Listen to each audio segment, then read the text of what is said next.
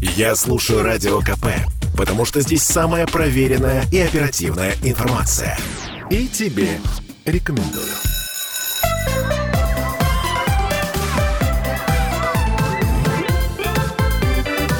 Родительский вопрос.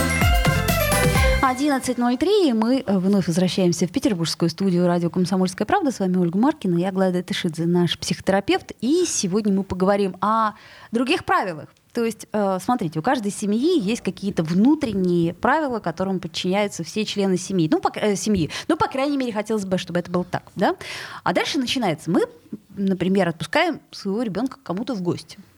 Да. И вот тут вот сталкиваются э, правила э, той семьи и правила нашей семьи, предположим. А, я помню, какой-то мультик был, который смотрит мой ребенок, что-то типа оранжевая корова, и там, значит, э, главный герой говорит: будьте как дома э, двум носорожкам. И тут две носорожки, значит, э, как дома э, организовали себе такое пространство, в общем, которое полностью противоречило тому пространству, которое было до того момента. Это я к чему говорю? К тому, что э, каким образом мы должны регулировать эти правила, да? То есть с- вроде нас учили действительно, когда человек в гостях, чтобы ему было так комфортно, как дома. Мгм. Ну, смотри, историческая справка. А, Сегодня, когда я у ребенка своего спрашивала, я говорю, я еду на эфир, там про разные правила. А она говорит, а, это понятно, когда у папы дома и у мамы дома, у нее же разведенные родители, разные правила. Говорит, мои родители развелись 8 лет назад, и с тех пор у меня одни правила в одном месте, другие правила в другом месте. Мне очень сложно. Это правда, да? Ну, короче, в общем, смотри, ребенок сталкивается с разными правилами. Как он с ними сталкивается? Рождается ребенок, и, например, мама считает, что нужно спать вместе, а папа считает, что нужно спать отдельно. Это уже внутри одной кровати а, разные правила, и это довольно сложно. И это, мне кажется, решается при помощи диалога родителей и, извините, семейной терапии, когда люди понимают, что вот мы точно ходили уже после рас- как-то того, как раз- разошлись, да, потому что нам было понятно, что у нас есть один ребенок, а как бы семьи две разные, правила разные, как нам найти точку соприкосновения. Ну, не все после развода ходят к семейному терапевту. Мы ходили, и это было довольно важно.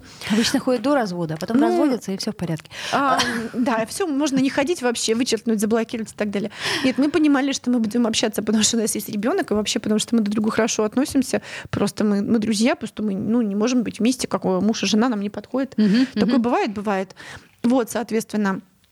А, И в этом месте я думаю, что это решается как большой объем диалога родителей. Да, и хорошо, когда этот диалог родителей происходит до, не при ребенке, да, не как типа не крики такие, нет это, нет это, с пиханием там, а, как это, разрыванием ребенка пополам в разные стороны, да. Вот, а как какие-то есть диалог и договоренности, да, и на это нужно потратить довольно много времени на кухне, может даже несколько бутылок коньяка, а может быть несколько лет семейной терапии, что мне больше нравится.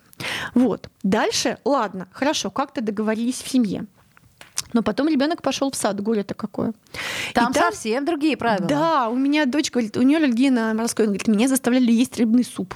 Она говорит, тебе эм, а, так, наверное, и было. Тебе а, воспитатель в детском саду говорит, нет, нет, мы не кормим ее рыбным супом. А потом мы заходим, говорит она, в столовку, и там мне открывают рот и впихивают туда рыбный суп. Вот, соответственно, ну, бывают так. Или там что-то еще такое происходит. И дальше возникает вопрос, да, как с этим быть? И вот э, это, если родители были согласны, то это первое место, где ребенок сталкивается с тем, что разные-разные правила. И обычно это бывает в где-то с 3 до 5 лет ребенок сталкивается с этим.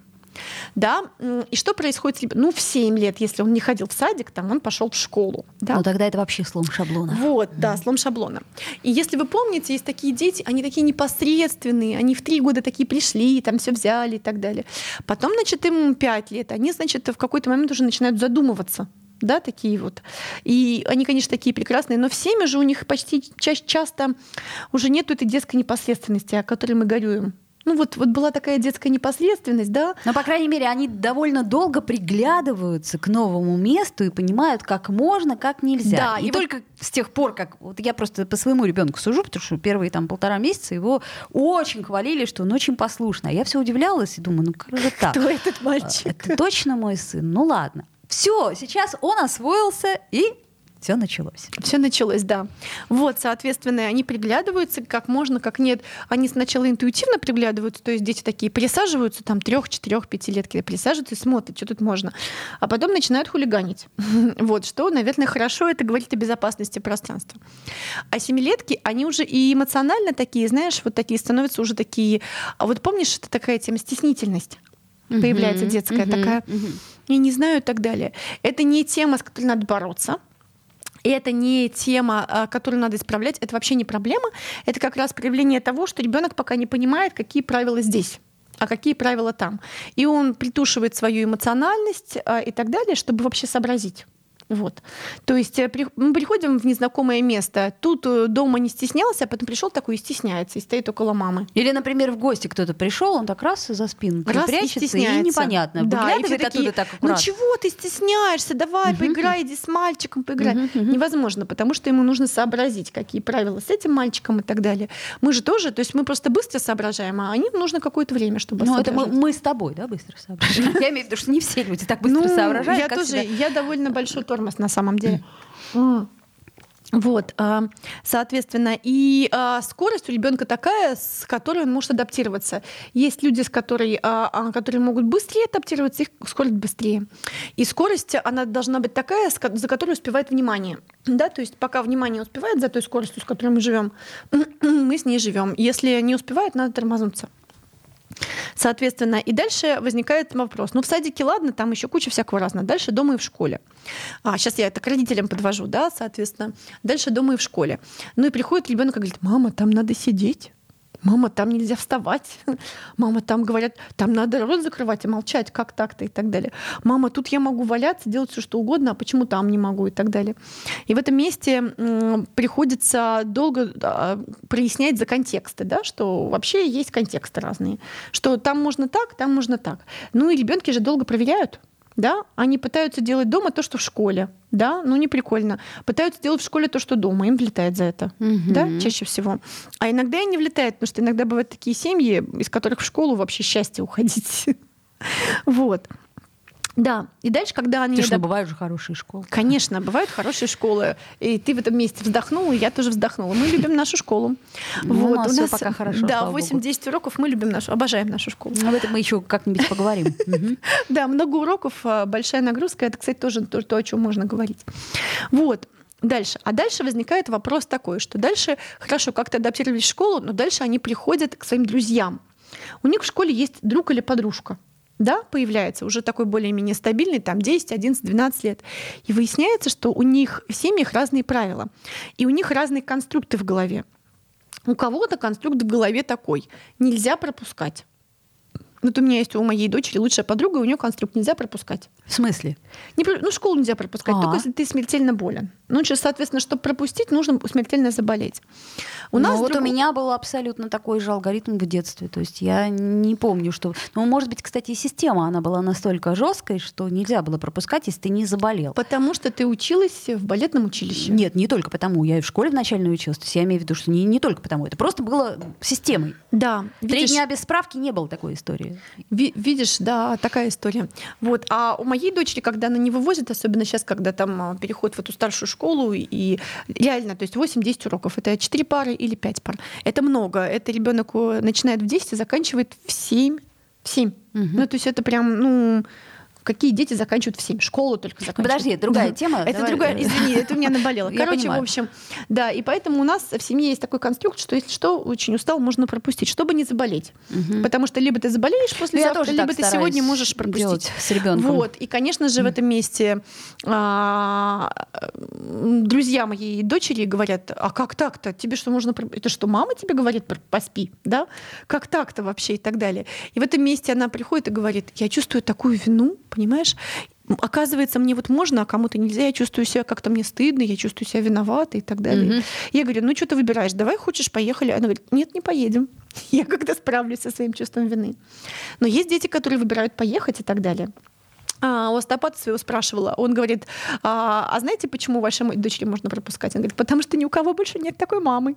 Пускай ценит свою маму. Слушай, ну тут вопрос философский. Я, кстати, Да. за дисциплину в большей степени, потому что а, один раз, два раза, а потом ребенок начинает придумывать. Я просто помню вот по своему детству, как а, мы там градусник грели на батарее, вот это вот все. И очень не хочется, чтобы, как есть система, то есть э, она, э, ну, как- если ты не справляешься, переходи в другую школу. То есть я так считаю. Я Но думаю, это что это довольно разные дети. Да? У меня довольно ответственный, гиперответственный Вот ребенок, другой вопрос. который сам идет спать и спит, да, потому что Ну и ему утром э, гулять с собаками. готовит уроки и все прочее, Да, и учится готовит- хорошо. То есть Ну, это важно. Учится не очень хорошо, но готовит, по крайней мере, точно старается, да? Ладно, давай вернемся к правилам. Ну, так вот, есть разные правила. И потом выясняется, что есть разные правила у родителей, у тех и у других. И дети в этом месте, они начинают конфликтовать, потому что они просто, будучи в школе, и будучи, имея какие-то конструкты в голове, а, просто сталкиваются. Да? Один сердится на другого, что тот пропустил. Или одному, например, можно с ногами на стол, другому нельзя. Да, одному можно, не знаю, там какие еще есть, какие, приведи примеры какие-нибудь. Одному можно, не знаю, там ругаться с мамой, другому нельзя. Ну вот смотри, э, простой пример бытовой, да. Э, Одни родители считают, что надо ребенка кутать, чтобы он не заболел, а другие наоборот говорят, что, слушай, малыш, ты, э, как сказать, быстрее закалишься, Одни если не будешь носить э, шапку, Да? да? одни звонят где-то, где-то, а другие не звонят где-то, где-то, да, и так далее. И в этом месте одному как будто бы уже он устал от того, что ему звонят каждые 15 минут где-то, А да? другому наоборот обидно, что А- ему никогда не звонят. Да, я что, сирота, что ли, в общем. Мгм. И тогда в этом месте а, возникает вопрос, как быть и нужно ли как-то быть. М, Я... Тут видишь ли, когда э, мне кажется, что э, конфликт возникает в тот момент, когда эти правила либо узнаются ребенком, да, что ага, в другой семье не так, а, либо они пересекаются. Я просто помню, как э, Семен Альтов нам рассказывал, когда он впервые пришел в отдельную квартиру своего друга, а все жили в коммуналках. Для него это было просто откровением. Давайте сделаем паузу и Да. вернемся к разговору. Родительский вопрос. Слухами земля полнится. А на радио КП только проверенная информация. Я слушаю «Комсомольскую правду» и тебе рекомендую.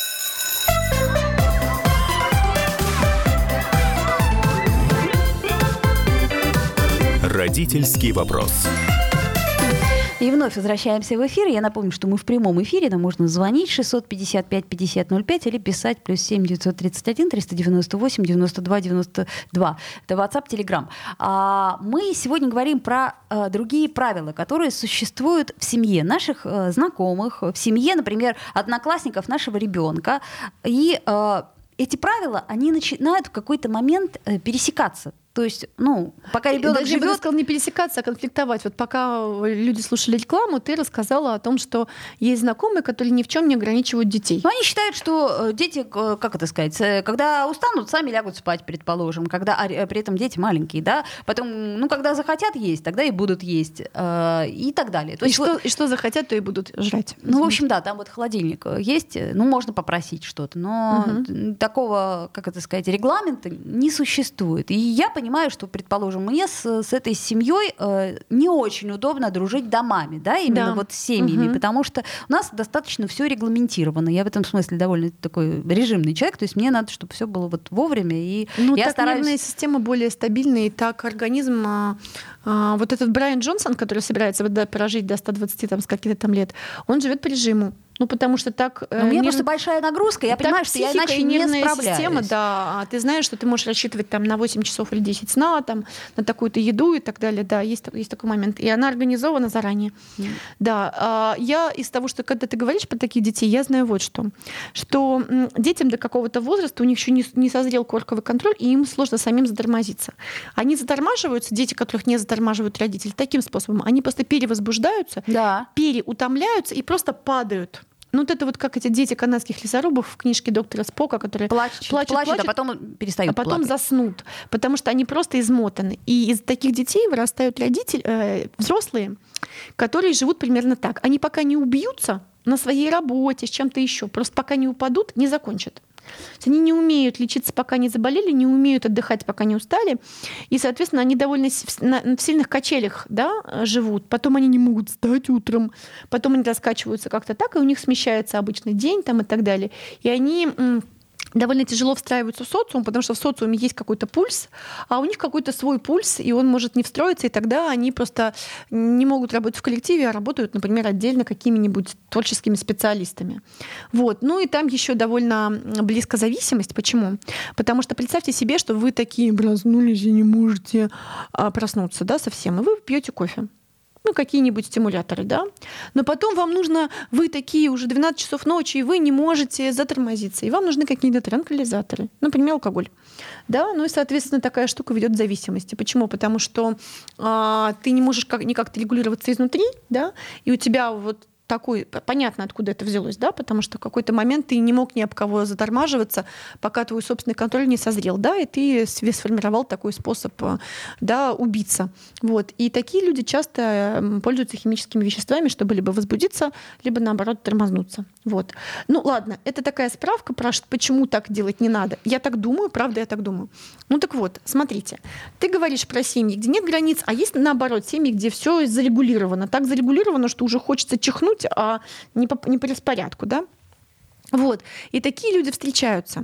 И мне кажется, что первое, что важно иметь диалог с ребенком а, по поводу того, а как тебе вот эти правила, как тебе те правила. Но представляешь, что он приходит домой и говорит, мама, а ты знаешь, что у них вообще-то вот это вот все можно. Да. Вот то, что ты мне угу. все это время запрещала, да. а у них это можно. И более того, мама, у них это поощряется. Ну да. Не а... ложиться спать в 9 часов. Можно до полуночи тусить. Мама, это круто. Что ну, ты делаешь со мной, мама? Это круто, да. Ну, по-разному, да. А, например, а, можно провести эксперимент. Хорошо, давай вот мы сейчас не ляжем спать, будем не ложиться спать целую неделю. Как тебе такая история? Да? Как ты потом будешь утром, например, да? А может быть, например, я объясню, почему, да?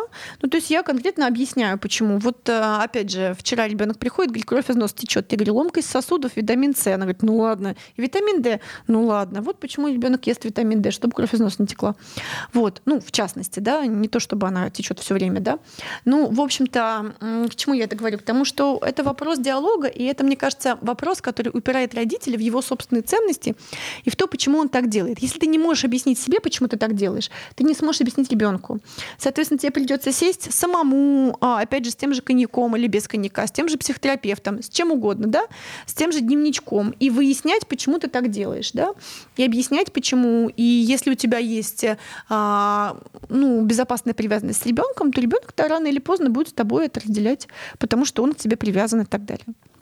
Но также может быть диалог с другими родителями. Вот, давай на этом поподробнее. Да, э, мы звоним маме Васе там, или маме Маше, говорим, слушайте, а как у вас тут, смотрите, вот я отпускаю к вам а, свою девочку, да, мы ложимся вот столько, а вы во сколько ложитесь? Понятно, значит, завтра у нас будет день такой. Или а не могли бы вы, например, вот это вот не давать, ну хотя бы в один день, да? А, или вот это вот, хорошо, давайте вот это вот, что, что мы будем делать, да? Вот это будем делать так, так, так и так. А, а кто заботится о безопасности, а кто регулирует, как регулируется? Если это адекватные взрослые люди, да, они скажут, Типа, у нас делается так, так и так. Я за ними смотрю, и говорит, а, да, у нас там все как там это, что-то, ну, лягут, покушают, что-то там покушают. Ну, это я помню про одну свою знакомую, которая нашей общей подруге э, по ее же просьбе отвезла э, своих детей, чтобы иметь возможность там что-то куда-то сходить, там, не помню, к, к врачу mm-hmm. или в парикмахерскую. А, та уверила, что все будет хорошо. В результате дети смотрели мультик 6 часов подряд. Мультики. Ну, как сказать, знакомая ну, была если, очень сильно недовольна. Если это не система, то один раз так можно. Но, но если система, конечно... Но ты понимаешь, что в следующий раз она просто не, не, не отдаст. отдаст. Ну, не отдаст. Ну, во-первых, бывает так, что взрослые обманывают. Все обманывают, извините, пожалуйста, даже если не нравится, да. Бывает так, что нужно проверить. Иногда, смотрите, вот вы смотрите, и кто-нибудь, вы видите чужую маму, да, и она говорит, да, у нас вообще правил нет. А вы смотрите на ребенка, он опрятно одет, спокойно делает что-то, у него нормально с оценками. Ну, там, конечно, типа правил нет, но как-то границы там соблюдаются все равно. Или вы говорите, да у нас все четко, они говорят, у нас все так, а ты смотришь на этого ребенка, ты видишь, что он просто весь течет по стенке, да, и вообще не, не собран, да, не соображает. Не и ты понимаешь, что, видимо, функции контроля за него слишком взяли родители, либо там не так, как они говорят, и уже, ну, как ты думаешь. И один раз да, но в системе нет. И я думаю, что ребенку иногда полезно побывать в чужих правилах, чтобы, во-первых, оценить, что бывает по